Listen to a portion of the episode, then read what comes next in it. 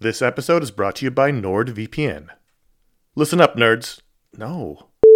Good evening, Mr. and Mrs. America, from border to border and coast to coast and all the ships at sea. What? Hello, friends. Do you have a computer? Of course you do, because it's not 1987. Hell, you're listening to this on some kind of computer right now.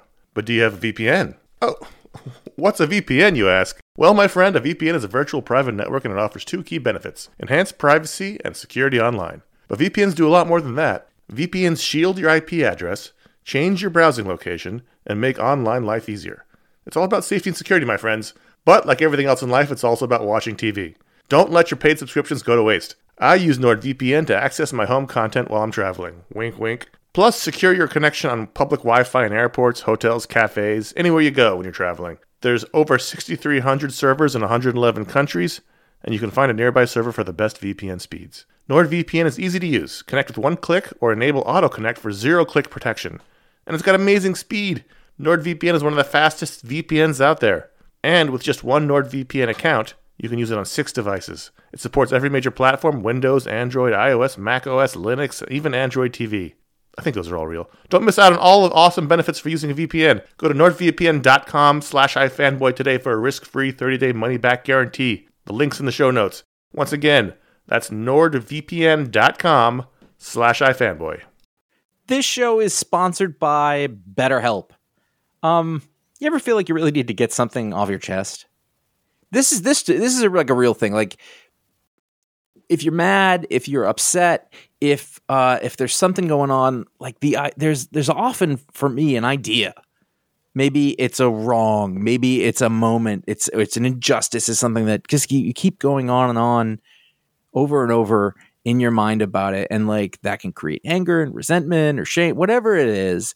And very often, I have found I am not a therapist. I have found that when you let it out, when you give it voice, when you say it out loud, um, sometimes it makes you feel better because you you've expressed it, and sometimes it makes you realize like, oh, this is not a big deal, but I've, it's been stuck in my head. So you give voice to those things, um, and it can make you feel a lot better. And shock of all shocks, therapy is one of those things that can help you do that. It can help you be able to say those things in a place where you don't need to worry about the repercussions of it, work your way through it, uh, figure out coping skills, how to get around it.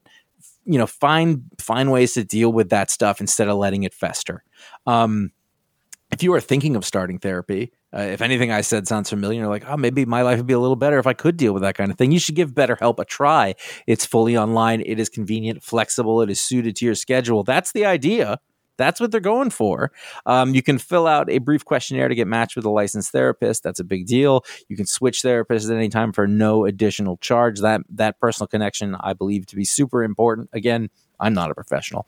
Uh, get it off your chest with BetterHelp. Visit betterhelp.com slash ifanboy today. You get 10% off your first month. That is BetterHelp, H-E-L-P dot com slash ifanboy.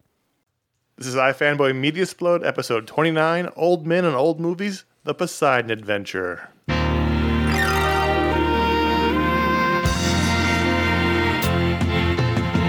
There's got to be a morning after if we can hold on through the night. We have a chance to find the sunshine. Let's keep on Hello, welcome to iFanboy Media Explode, episode 29. This is Old Men on Old Movies, The Poseidon Adventure. My name is Conor Kilpatrick. I'm here with Josh Flanagan I feel old. and Ron Richards. Oh, my back. Uh, Let me get started. We are iFanboy, and we talk about comics. We also talk about other non-comics media on this show that was unlocked by the patrons at patreon.com slash iFanboy. Thanks for being a patron if you are. And it allows us to talk about things outside the normal show we do. We talk about the new comics every week on the Pick of the Week show. General blanket spoiler warnings for everything we're going to talk about, including this 50 something year old movie. I was 50, 50, no, it came out in 72. It's literally 50 years old. 50 years old. No, fi- 72. 72. I looked it up. Yeah. I looked it up. Okay. It's 72. No, Josh, I looked it up. I heard you. 1972 film. So this 50-year-old film, spoilers. Conor, do you have the release date and the box office? I have the box office and I have the adjusted grosses. I knew you would. Oh, it's great. Wait, are we getting right into it or are we No, no, talking no. about We're, other we're stuff? going to talk about. first? We're going to start as we always do with things we've been enjoying since we last spoke. just to get a little warm up going before we dive into the film review. That's going to be the entirety of this month's show. So we're talking about what we're into, and then we're talking about the Poseidon Adventure. Correct. All right. Now, when you say what we're into, Yeah, like Shag first I rugs. get a jar of mayonnaise and I Mustaches. turn the music up. I'm into silence. you know what's hot? Naps. naps and silence, uh, and early bed. So I'll start. I feel like, oh, I know that I watch fewer streaming shows than most people do, but I feel like a good majority of them are all on right now. Wait a minute. Wait a minute. Wait a minute. Did you say you watch fewer streaming shows than most people? Yeah, for sure. Than us, or like people in general? People in general, I think. I think that people don't. I think most people don't specify between streaming shows or other shows. They're just shows, Yeah, they're just shows. Yeah, everything You is do, streaming now. Conor. Right. But that's not right. a thing. Sho- that most things I people- watch on my Apple TV versus things I watch on my DirecTV DVR. yeah. Right. You like one of those people who drives around a classic car. Just, Well, I mean, it's old. I like it this way. it works. The shows I want are on there. And I have a hard time keeping track. For my DVR, the shows I'm watching are all there on a list. I watch them and they go away. Versus, I, I, I have to start writing down pieces, random pieces of paper all over the apartment. Like, oh, we got to watch Reservation Dogs. We can't forget about the Good Fight. Like, it's all on random. You have the Watch Now thing under the TV app, which should sort of give you a lineup of what you've been watching. And then my phone actually it reminds me when a new episode of some one of those things comes out. Works for several, like you know, it works for Hulu and it works for Apple TV and like. Yeah, sometimes it does that. But for the most part, I'm constantly having to go, wait, what are we watching this week? What's on? Well, I mean, When I is still? What have that day problem. coming out? There's things like The Good Fight that just came back, which is actually going to watch tonight. So I haven't seen that yet. How long has that show been on? The Good Fight, I think, season five, six. Season six. I think It's the oh, last oh, I'm, season. I'm, I'm, I think I'm combining it with Good Wife, but yeah, Yeah. Oh, right. That's over. I know, but like the a very. But this is a spin off of it. They both have the word good in it, so I could see how you got. And actually, when I was writing the shows down, I wrote The Good Wife down on a piece of paper. So it was a good fight. I thought That's they were the same universe. It's the same they, they are in the same universe. They oh, totally okay. are. They, yeah, yeah, yeah, yeah. It's a spinoff. Yeah, it's like Joanie Love Chachi. It's season six, and it's the last season. Yeah, and Cobra Kai started back, so that's something I got to watch and things like that. So I'm just I'm trying to keep track of everything. Anyway, one show I have been sort of powering through over the last couple of weeks has been Never Have I Ever on Netflix, which is Mindy Kaling's high school comedy. It's very funny and it's very smart, and I'm enjoying it a lot. It's again it's one of those shows with the half hour episodes, which is I feel like I'm just unconsciously seeking out now. It's about Indian American teenage girl in high school and her teenage high school hijinks. One of the smartest and most unexpected things about it, other than the writing is incredibly smart and the performances are incredibly good, but for some reason that's never explained, John McEnroe is the narrator of the show, Really? and uh, he knows he knows he's John McEnroe. He knows he's narrating a TV show, and and it's very very funny and weird. That's like my favorite part of the show. Is it's good. It's very funny. It's very smart. She's terrific. And if you haven't watched a good, smart, modern day high school show in a while, this is a really really good one. It's on Netflix. half hour. Half hour, yeah. There's a real lack of half hour shows in my life. So It's three seasons. I think it was just recently ended, and I watched the first two. It's good. It's very good. cool. Speaking of half hour shows, I'm going to pick up the ball that Josh served up a couple of months ago because me and my wife finally checked out The Bear on Hulu. Oh, nice. Which is a half hour show. And Josh, if I remember correctly, I feel like earlier this summer when the show first came on, you had just started watching it and you're like, there's really something to this show. Yeah, I think I had Right. only watched the pilot when I talked about it Yeah. here. So easily in my top five shows of all year. This show was phenomenal on so many levels. And Josh, shame on you after watching the pilot for not telling me that like they used "Refused" in the first episode, the uh, the song "New Noise" by the band Refused, which is like one of my favorite bands. Uh-huh. And then Josh also like tying with the music. Every like whoever Yeah, did the music for this show is one of us, right? yeah. Because it was like it was like Wilco, REM, Refused. Like it was just like one every episode, except the, it- with the with the exception, I think episode two had a embarrassingly large amount of Counting Crows, uh, which is not I mean, you know I not mean, acceptable. What we're any way. talking about is a mid-late Gen X person who has a bent towards punk, and but you know, so everybody from that Indie, era yeah. has a thing for some pop music that came out, and for this Yeah. person, it was Counting Crows. You know, for for Which, if they're our age, was right when we were in college. so Right, it exactly. Oh, so bad, school. so bad. Anyway, but I don't want to distract because the show has, has nothing to do with music. That was just purely Yeah. the use of music in the show. And this is repeating a little bit what Josh said, but for those who don't know, the show's called The Bear. It's a half hour show on Hulu, eight episodes in the season, and it's focused on a restaurant in Chicago. And Conor, if you haven't watched it, you should watch it because just for the food stuff alone and like it's the old school kind of neighborhood joint in Chicago. Italian it's called beef. you know sh- Italian Beef of Chicagoland. That's the name of it.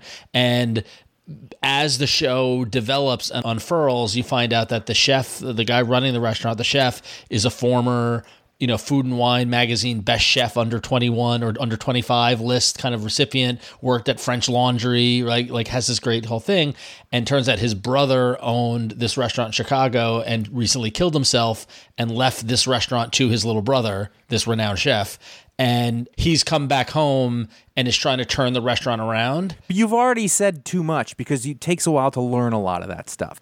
Well, no, I think as it develops and stuff like that. But, but but what I find fascinating about the show and why it was so good is that because it's like it was pitched to me as like, oh, you love food, you love restaurants, you got to watch this. But Yeah. this show, like the the restaurant is the backdrop. Yes. and it is it, this show is about family and and dealing with grief and dealing with all of the emotions that come with maturing right? From very different levels. Like there are lots of different characters on the show that all touch on this topic and on that on that concept.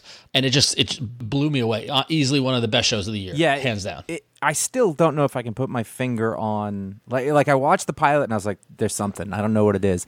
But as I went through it, I I think that I'm trying to remember the details. It's been a little while, but what I got the sense was that it really respected the viewer, in Yes. that it wasn't constantly explaining what was going on. You almost had to go through it uh, based on the emotions of the characters because there's a shit ton of subtext all the time. It was not very clearly laid out, but not in a bad way. And uh, one of the other things I really liked about it was that based on the, the first and second episodes or whatever, it's really easy to go, these characters are terrible, just across the board. And then by the end, they haven't changed the way they're, they've acted, but you have changed the perspective from which you've seen them. And so, for Yep. example, cousin, I can't remember his name. oh he's so good that Right, guy is no, so he, good no, he was way. amazing. But at the beginning, you're like, why are you keeping him at the restaurant? And he's a complete fuck up.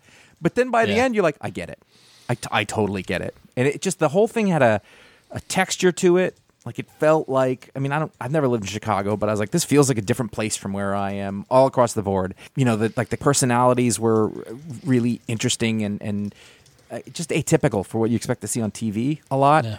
I, I really enjoyed the shit out of it, especially Yeah. by the end. I, I was, I was, I was, and it was just like you say, half an hour, eight. It was just, I was like, that's it. And I was like, I think I'm cool Yeah. with that for now. the second to last episode Oh, the short one. was a short one. It- I think it was maybe 23 minutes or something like that. But Conor, it's it's one Mm-hmm. continuous uninterrupted shot. It was amazing. Yeah, I've heard about that. Yeah. It was amazing. It was so so good. And then this the last the, the last episode was like north of 40 minutes as they wrap that up mm-hmm. and stuff like that. But like this show was so good. Like and it's funny cuz me and my wife don't binge shows. Like we we mm-hmm. space them out. So like we watch the bear we watch an episode of the bear then we'll wait a couple of days and as we were getting closer to the end she's like do you want to watch the bear? I'm like I kind of don't cuz I don't want it to be over. Mm-hmm. Like it was that Yeah, kind of yeah, thing yeah. where I kept on I was trying to stretch out the time that we had with it. It got renewed for a second season.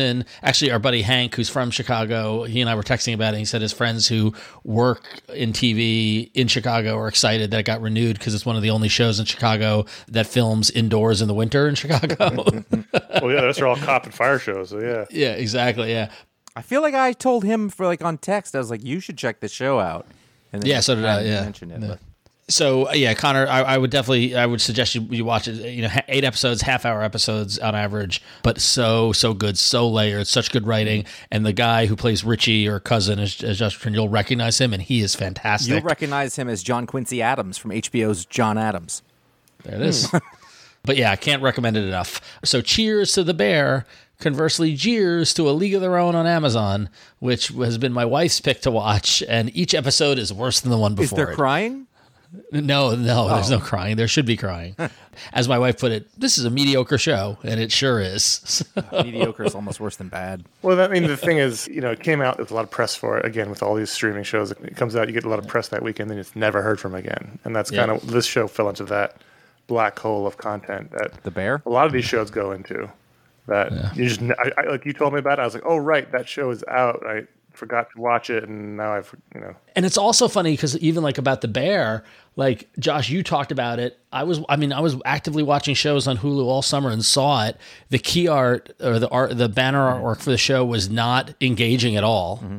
Right? The name of the show, The Bear, like didn't really tell me like like and it, it took it, it took it took yeah, if they called it the beef, I would have been there. It took jo- me remembering you talking about it, Josh, and then my dad watching it and saying, "Oh, it's really good." Then my sister saying, based on my dad's recommendation, saying it's really good. That's what took us to find like, well, let's check it out. And then afterwards, we couldn't stop watching it. So it's like fascinating in this in this time of streaming, what it takes to get you to actually Yeah. commit to watch a show. I think I caught So- like one of the trailers before some other show on Hulu, and that's what got me.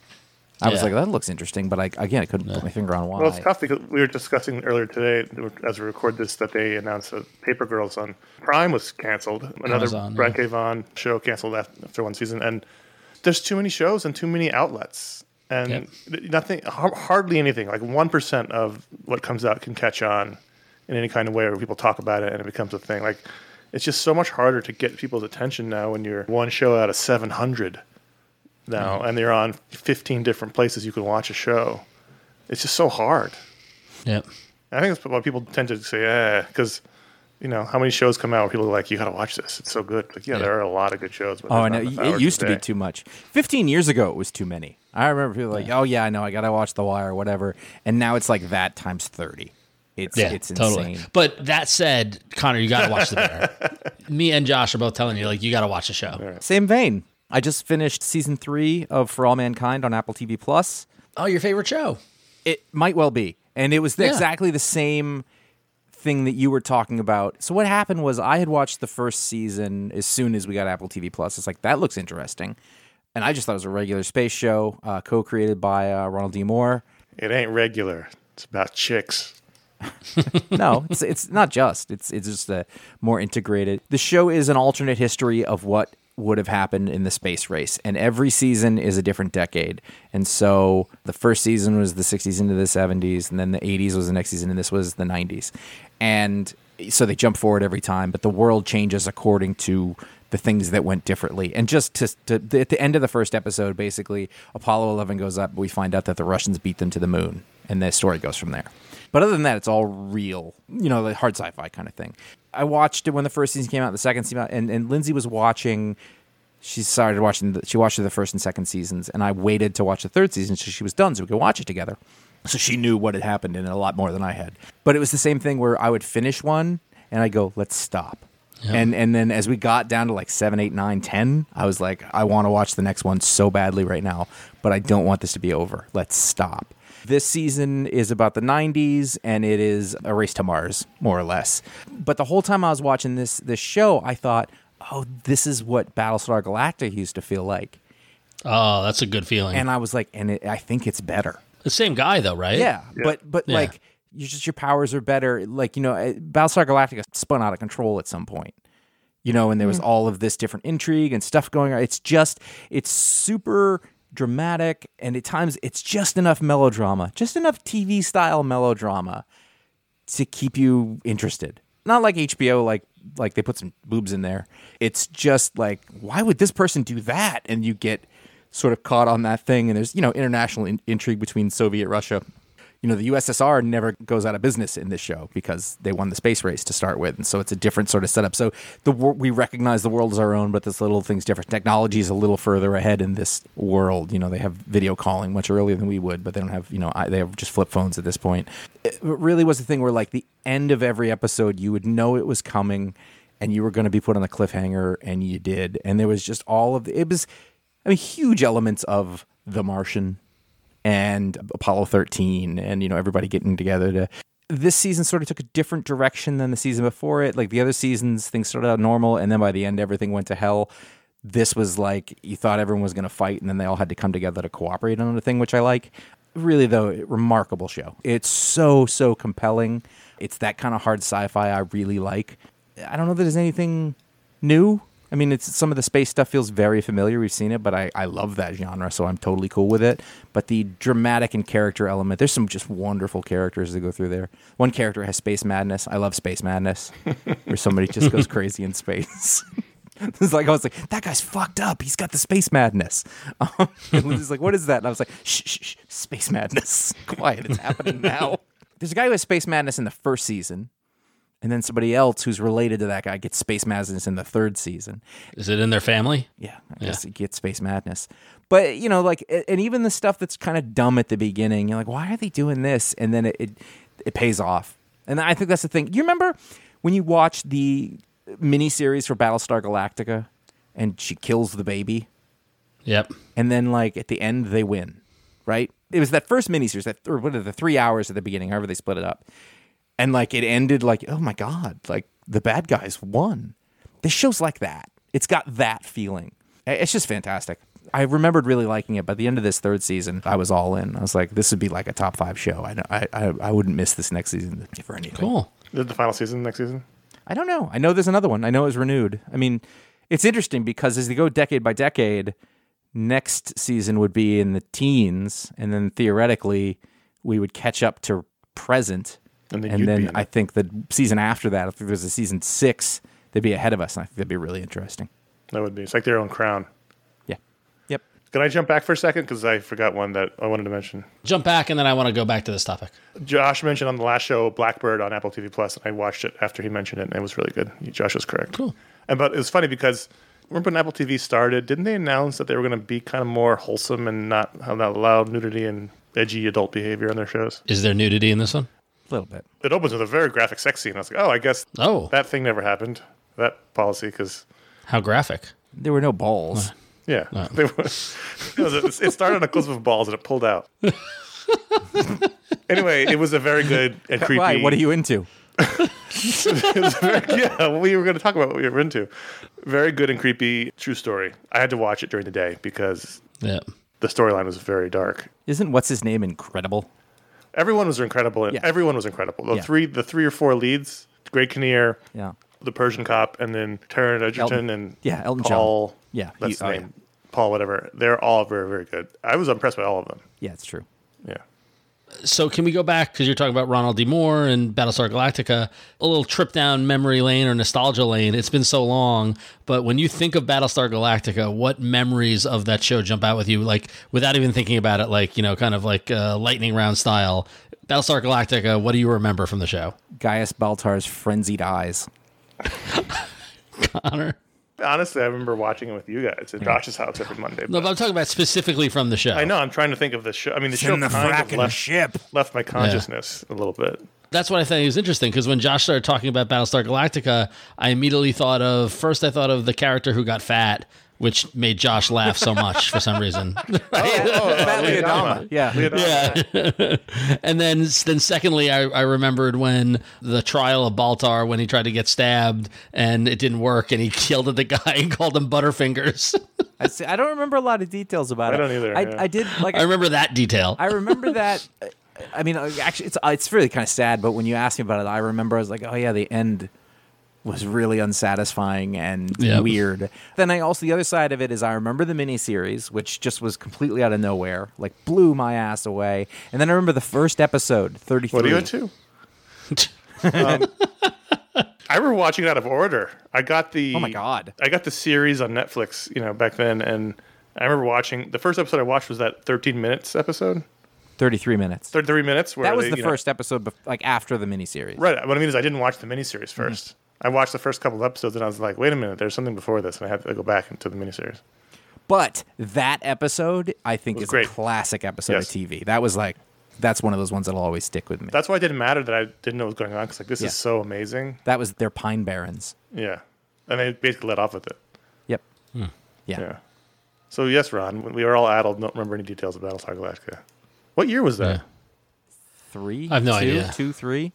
Started. 2003? We used to go to Josh's house on Monday. And We would watch Battlestar. and We'd watch Studio 60 No, we would watch and Heroes, Heroes. in Studio 60. Heroes. I don't And Battlestar. remember us watching Battlestar together. We did. I'm not disagreeing with you. I'm saying I They don't were all on remember it. Mondays. But it must have been near the end then for that. Yeah, it was definitely at the end. I think we watched the finale at your house. Maybe. Anyway, is the game over? Who won? Ron? What? You said it was the Battlestar Galactica game. Who won the game? Oh, that's the game. Yeah, no, that's all. It was the game that wins. Oh, it's like which the is game the game that we all have. The first All right, season, so- two season, we all won. Fat Lee Adama shows up. They never addressed it.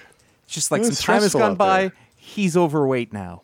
Oh, So anyway, I just like I like I like this kind of like a you know down memory lane of a show that we all love that I haven't thought about in years. Do you and, like, still? what thi- I still think that show's new though.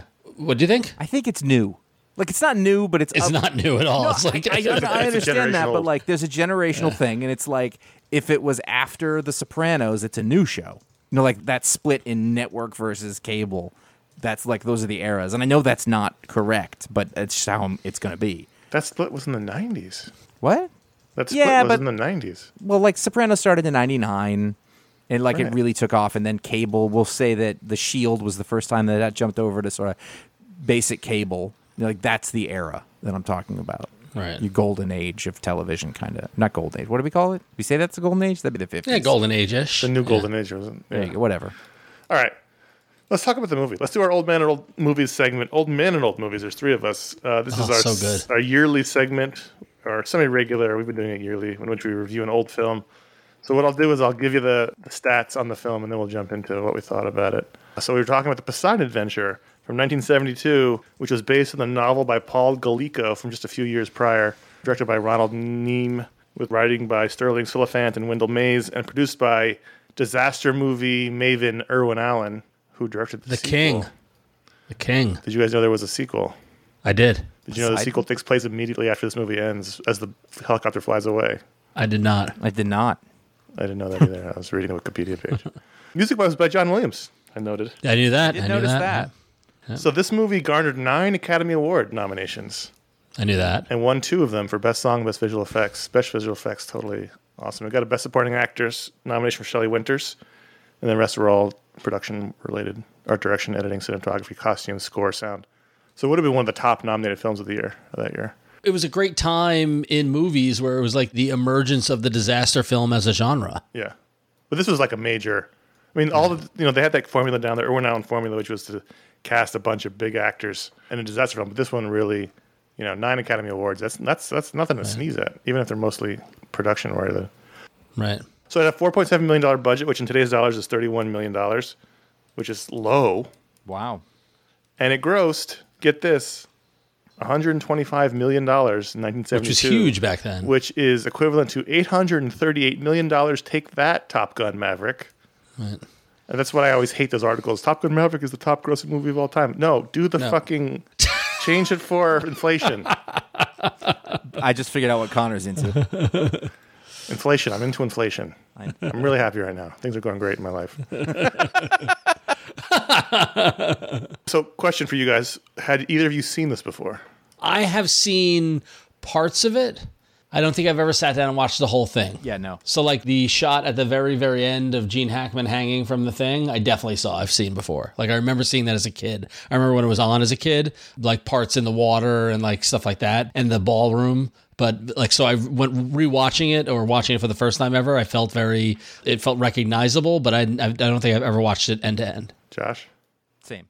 Uh, I, in fact, I was familiar with it, but only like in concept. I feel like I, I haven't really seen much of it. I just knew what it was. Yeah, So I I'd never seen it, and I think partially because the title is so misleading. Yes, I actually was going to say that. I, I, I for my whole life I thought it was a different thing.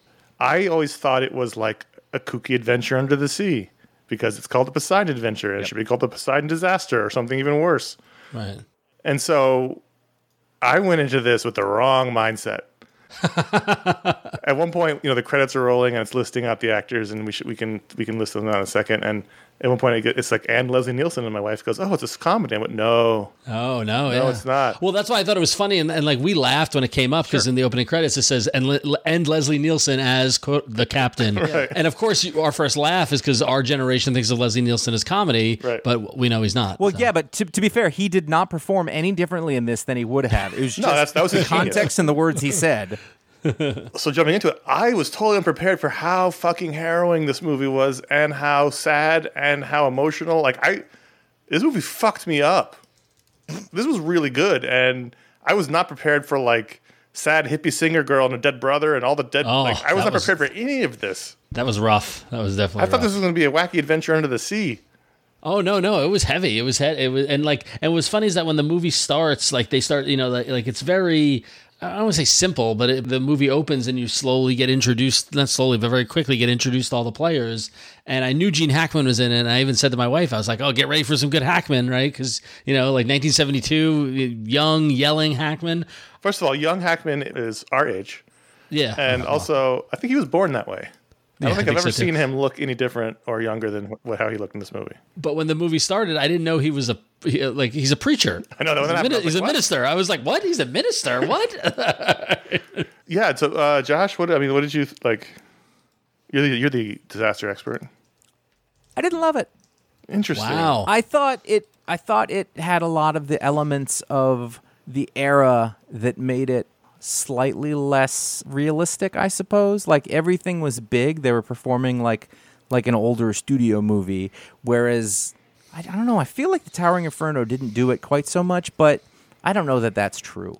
It was like I had to adjust my expectations. I, I really like watching a movie from you know 50 years ago and and having be like, oh wow, they played this really naturalistically, but they didn't play this naturalistically, and it was it's just an adjustment for me.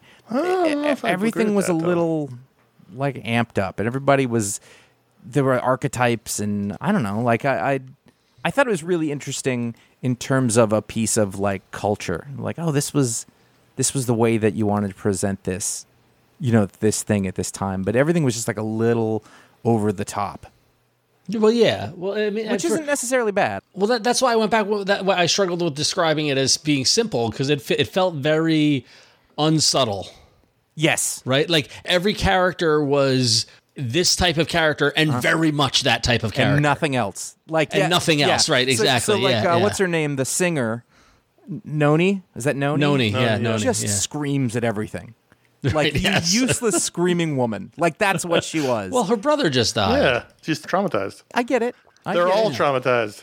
the kid was The kid, so, the kid. By the way, I kept, I spent the entire movie waiting for the kid to die. He dies in the book. And what's so funny is that like that kid is every kid in every '70s movie. That was the central casting little white boy in 70s Right, stuff. exactly. Like the, right down to the raspy voice. I was like, Yes. Jesus. It, I, what And was the- so funny and is the I was buck like, teeth. I was like, that's Bart Simpson. Yes, No, no, like the way that he talks. I was like, oh, Bart yeah. Simpson came from 70s Freckle Boys. You're right. You're right. Exactly. I was I was amazed. I was excited to see Grandpa Joe from Charlie and the Chocolate Factory. Yeah, right away. That was nice. Mm-hmm. And then and then I spent the whole time trying to recognize uh, his wife because I was like, I've seen this woman before. And then I was like, oh, she was in Pete's Dragon. And my wife just looks at me. She's like, you mean Shelley Winters? And I was like, yes, Shelley. She was, she's like, you didn't recognize Shelley Winters? I'm like, she was in Pete's Dragon. And She was great. She was I great. thought she was really good and she's super interesting, but at the same time, like she kept giving up. I can't do it. I'm too fat. Like, just kept mentioning how fat and old she was. I was like, I looked her up. I was like, you're 50. You're fine. Yeah. You know? They're actors, so they're playing different. Yeah. They're playing older. No, Yeah. I, I get it. I get it. But it was just like they. I think that Ron, you know, Ron sort of is like they found their their bit and they stuck to it. stuck to Like, it. The- and, and you had and like what was great was that we get introduced to Ernest Borgnine and his wife when she's seasick at the beginning of the thing, and you get a sense of like, oh, he's a, he's a loud guy, and he's and she's the wife, and blah blah blah, and then she gets it's now New Year's Eve on the boat. And they're getting ready, and they've got seats at the captain's table. And turns out she doesn't want to go because he's a cop and she's a former streetwalker that he married. And I was And like, someone this is- she's sure that somebody recognized her. She's afraid some yeah, someone recognized her on the boat, and I was like, and I was like, this is a subplot that I did not see coming. Or it's and they never never revisited ever. Mrs. Rogo, Yep. she was probably the most nuanced of the characters. Yes, And she was kind of interesting because she was all over the map. You couldn't pin her down. and he was also conversely not nuanced at all. Not at all. Well, as Ernest Yeah. Borgnine. He plays it to eleven. That's what he does. yeah. Yeah, I'm not totally agreeing with you guys. I think that in a film like this, you are relying on archetypes so that you can Yeah. be plot heavy. I mean, this is a plot heavy movie with eight main characters. It's not like Yeah, well, it's I- not I- like The Rock where he is the only guy fighting the tsunami, so you can really delve into his character. You don't have time for seven character studies on the, when they're trying to get to the bow. don't get me wrong, Conor. I'm not complaining about. I liked it. I liked. Yeah. I, I really liked the movie, and I liked the fact that like, oh, that's this person, and that's this person. That's the role they're going to play. And meanwhile, Red Buttons is the heart of the movie. Mr. Yes. Rubidoux. Never Yeah. took his tie off. Never took his tie off. Was polite to everybody. Helped Noni. Like It's uh, terrible what Dr. Carter did to him later. So let's let's mention the cast. So we, we didn't mention the cast. So Gene Hackman's the star, is the Reverend. Ernest Borgnine's the cop. Red Buttons is the former haberdasher. The Bachelor, by the way, the Bachelor. Bachelor who never had time for a wife because he was he was married to the store. Uh, Noni was the hippie singer. Roddy McDowall was Acres, the uh, was, was the waiter. The kitchen worker. a little old for that, but that's fine. Stella Stevens was uh, the the former streetwalker, the wife of the cop. Playboy playmate Stella Stevens. Shelley Winters and Jack Albertson were the married couple who were just retired from their hardware business and were going to see their grandson in Israel. That was sad. Pamela Sue Martin was the teenager who was there with her brother, Robin, played by Eric Shea. And then Leslie Nielsen was the captain, the doomed captain, who just Barely wanted to get some goddamn ballast in his ship. But the lawyer from Jurassic Park wouldn't let him. So now here's the question, right? So we get introduced to the ship, and it's an old ship. This is its last voyage. There's new ownership, and they're just trying to get it into dock so that they can start taking it apart. Salvage it. And the the trip is three days behind, and every day out of behind schedule is costing him money. So he wants them to go full speed, even though the ship doesn't have enough ballast. Linarcos, the totally Linarcos, right. stereotypical Greek money Yep. grubbing. I was like, ugh. and so so they're plugging along on New Year's Eve, and they get a report that there's been a sea quake. Mm-hmm. And, and it was it was an abnormally high Richter scale.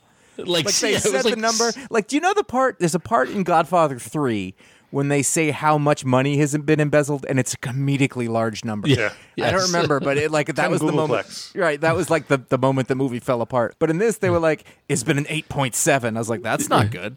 Right. It's not. It's not going to come by in one wave, big guy. and so then and then there was an aftershock and you know so na- they see it on radar or on sonar right and they see this like big thing coming towards them and leslie nielsen as the captain commands the ship to hard left and the ship takes a left and my th- and then the wave hits them and they capsize and that's the whole disaster and the ship turns upside down my initial thought was if they just stepped on going straight would they not have capsized would turning left That's literally what you're supposed to do: is go straight into the wave. I mean, like, right I know right that. okay yeah that's what i thought okay good But they were running without ballast, so they were hot. I don't know. It doesn't make They're sense. top heavy. They're I top suspect that Leslie Nielsen was not a fully qualified captain. i also think he might have been drunk Oh, sure. but when they took command away from him, he's like, fine, fuck you then. yep Even ships should never go out when they're about to retire, like cops in movies. Yeah, Yep. that's true. what you get is the disaster film is this um Ragtag group of survivors. yeah so the, the ship has now capsized it's turned upside down they're in the ballroom for the new year's eve party and the purser is there or the bursar or Uh, whatever no, the purser, I was about to say he was my favorite character in the entire thing. because he just had complete confidence and it backed up by nothing. Yep. And he said, "Stay here; they'll come get us." And what you call it? And Gene Hackman because and part of this also was that Gene Hackman gave a controversial sermon earlier in the day mm-hmm. where he said, "You can't turn to God to save your problems; you need to save yourself."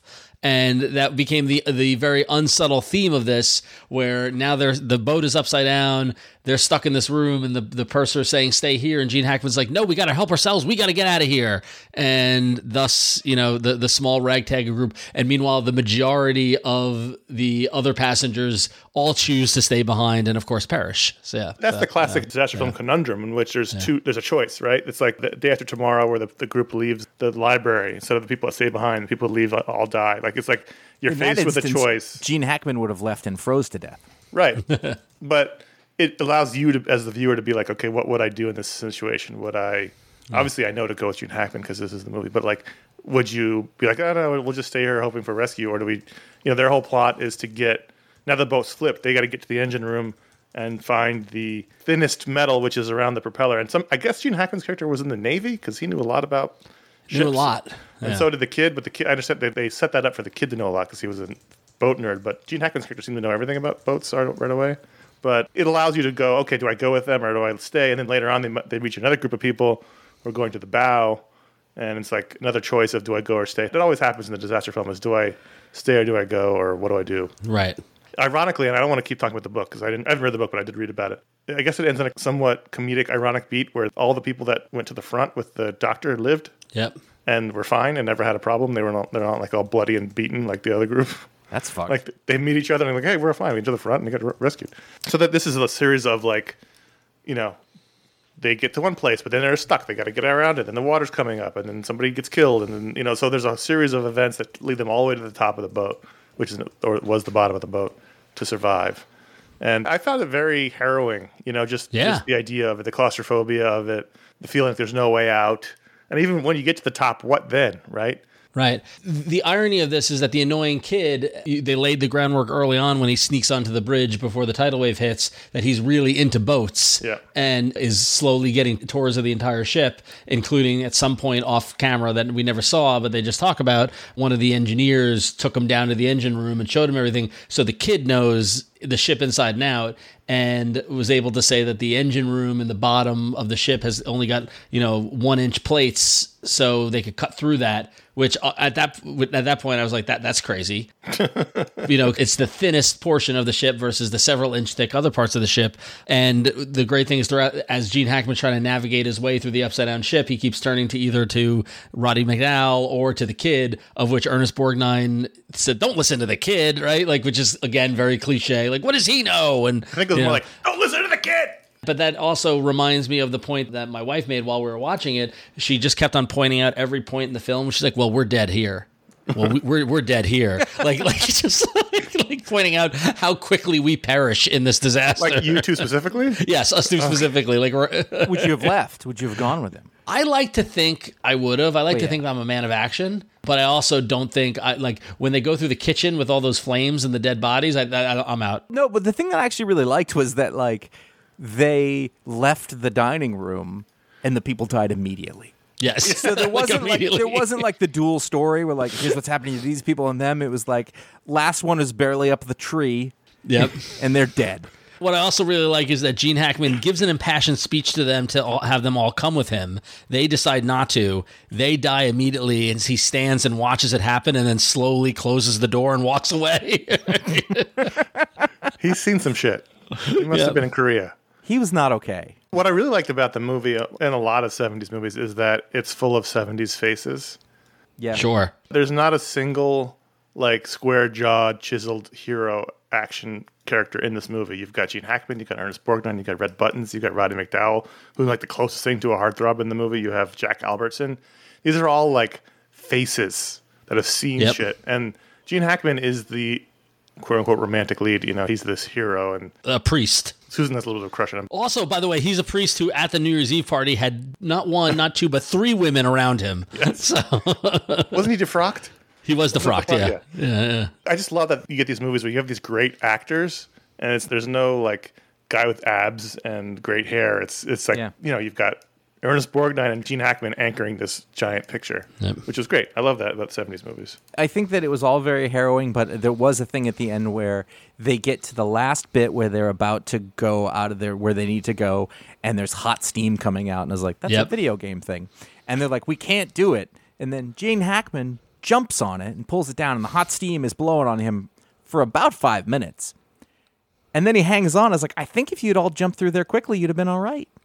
Well, we don't know how hot that steam was. Well, he hung on for a long time. What I really enjoyed, and spo- I know Conor gave the spoiler warning, but spoiler is that at that point we've had several members of our uh, Fellowship of the Ring uh, die, uh, including Shelley Winters. You know, and you know it's all getting very, very emotional. And the ship rocks an explosion, and the whole thing shakes. And then the former streetwalker Ernest Borgnine wife falls to her death, and that's Gene Hackman's breaking.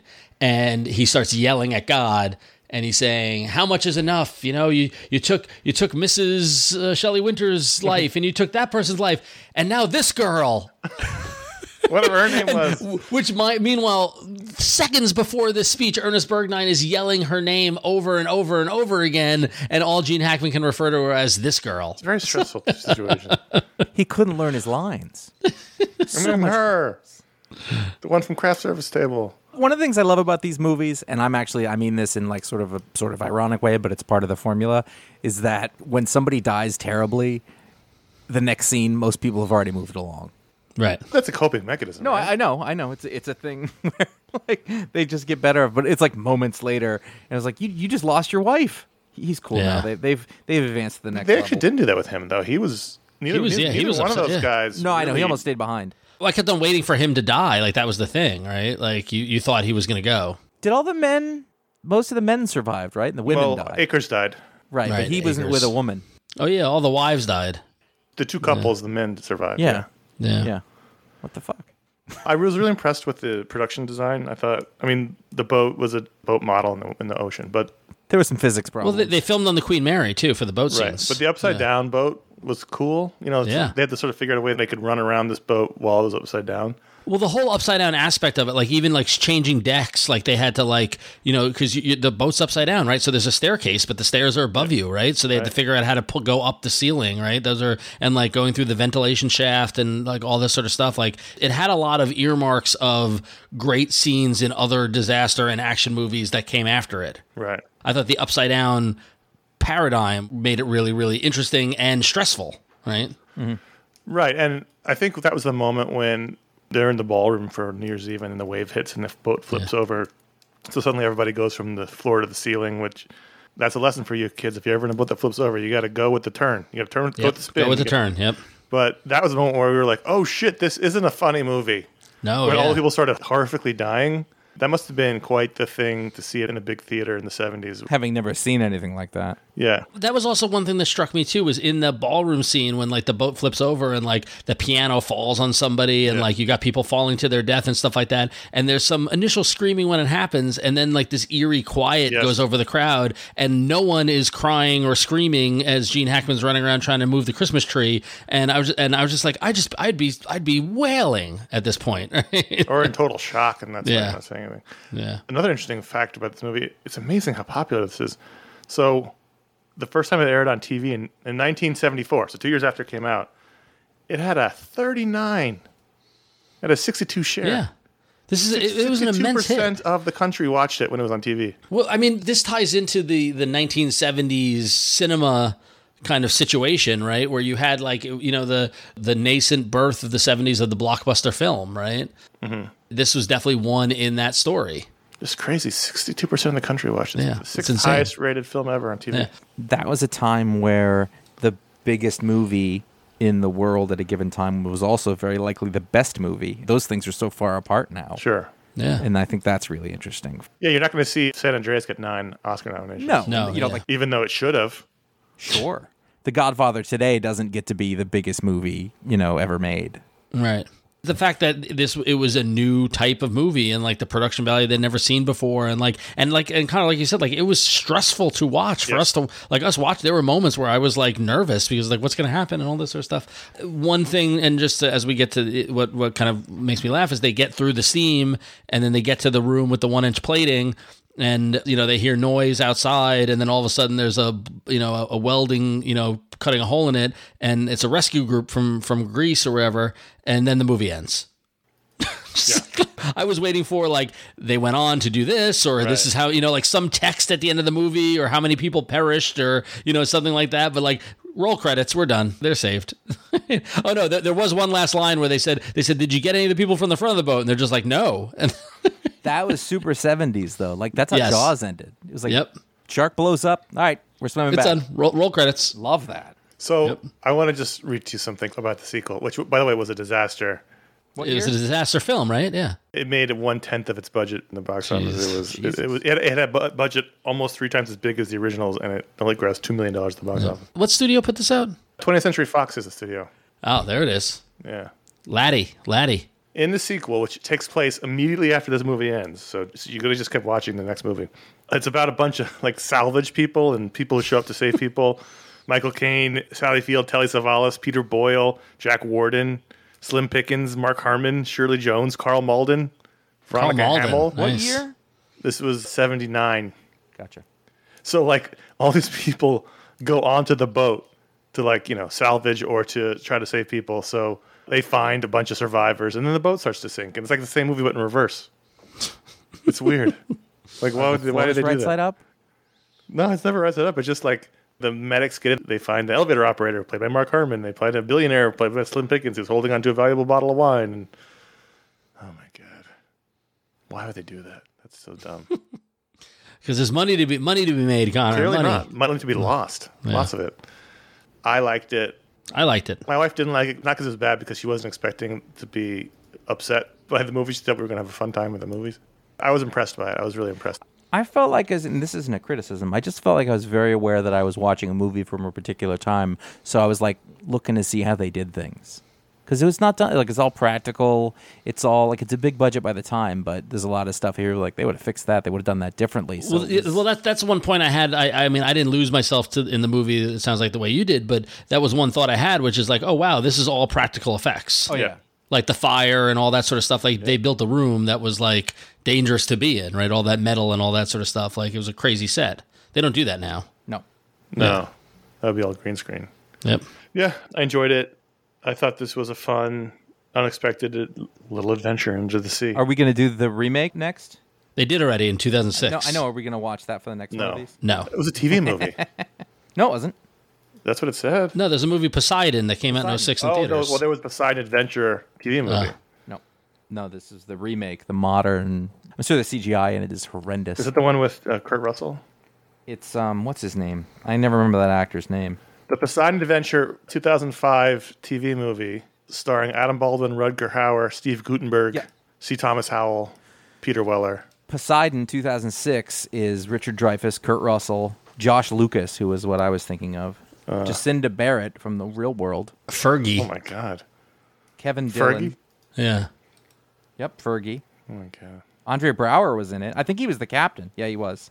Rutger Hauer played the Gene Hackman role, but he was Bishop August Schmidt in the TV movie. Jesus.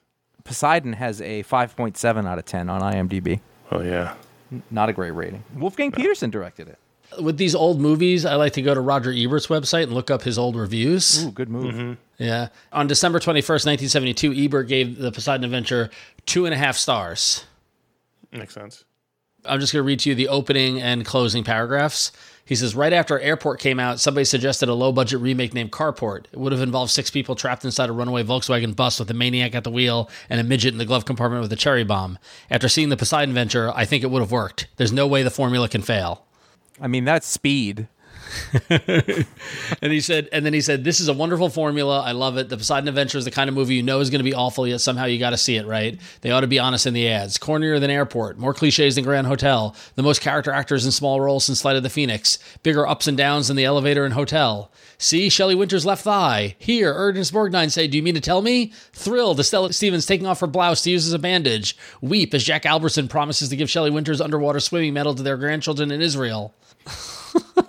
I mean, I mean, he's not wrong. no, he's not So- wrong about any of those things. Yeah. Yep. I think he was just the first to show up by being really snarky. Like he Yeah. was the first snarky Yes. film reviewer. reviewer. Yeah. At least the, And he's big- the not first wrong. biggest one. Yeah. I've never seen Airport. Airport has a great cast. Burt Lancaster, Dean Martin, Jean Seberg, Jacqueline Bisset, George Kennedy, Helen Hayes, Maureen Stapleton. What's great about Airport is it, it it paved the way for Airplane, Right. which is you know one of the greatest movies of all time. And uh, Leslie Nielsen, which is why we Yeah, also by Leslie Nielsen. There Leslie. Nielsen didn't actually understand that that was a comedy. He didn't know.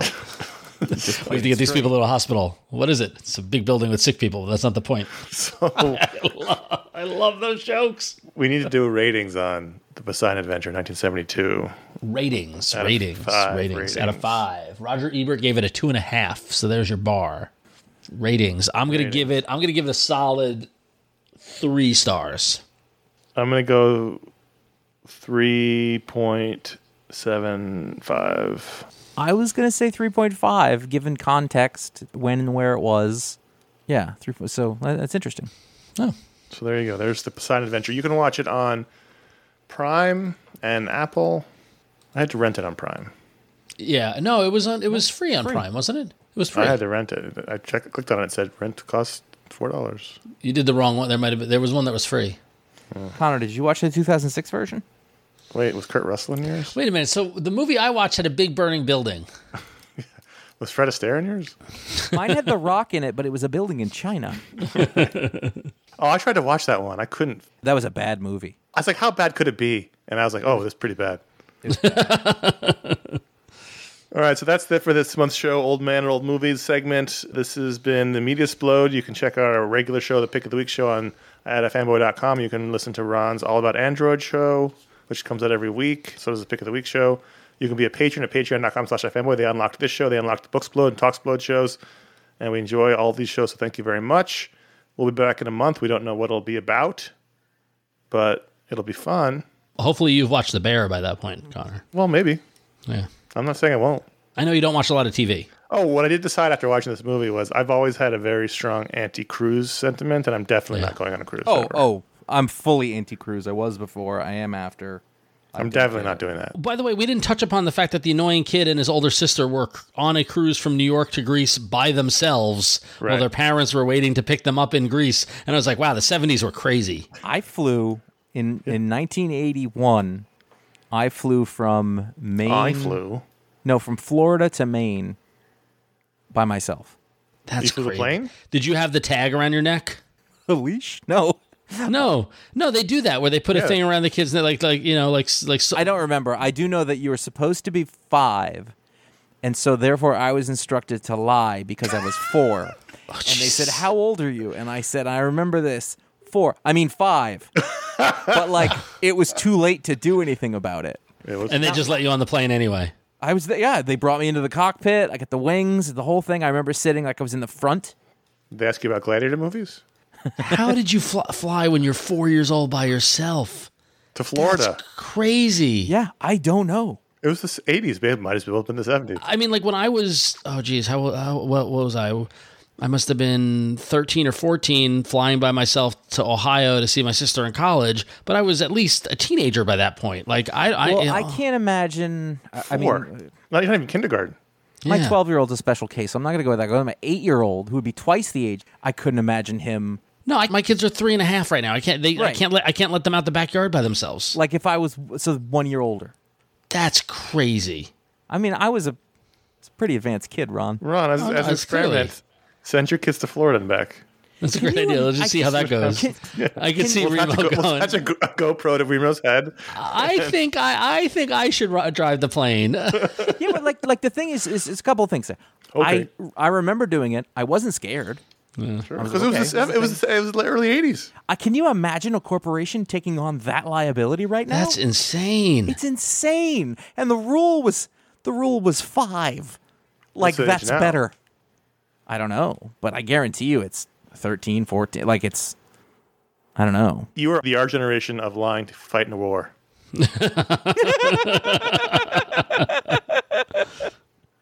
I lied to get on the plane. Like my kid's bus driver won't let him off the bus unless they see that I'm here. right. when I was seven, I came home every day by myself and I pushed my arm through a glass window and had to get stitches. And I was calling around. I was like, my mom there? like, trying to get somebody because I was bleeding everywhere. Different time. Different time. Different time. I mean- Meanwhile, I was just at home watching Three's Company. yeah. I mean, I was, I was self sufficient. There's something about that. I bandaged could do my up? own laundry from an early age. Shush has a jagged scar on his forearm. Not from the, I do. The home, the the home- blood, lo- the, home the blood sutures. loss. I do. No, no. I finally I got to the hospital. Tegan's dad showed up eventually. Took me to the three. Was the doctor hospitals. smoking? It's something, I'm sure. What do we got? All right. All right. He get well. The thing was is that he handed it to me. He was like, "You're gonna need this." This will make you feel better. yeah. Double tokes. All right. So that was fun. So uh, where are we? I don't even know. Let's just say goodbye. Until All next right. time, I'm Conor. I'm Ron. I'm Josh. Thank you, everyone.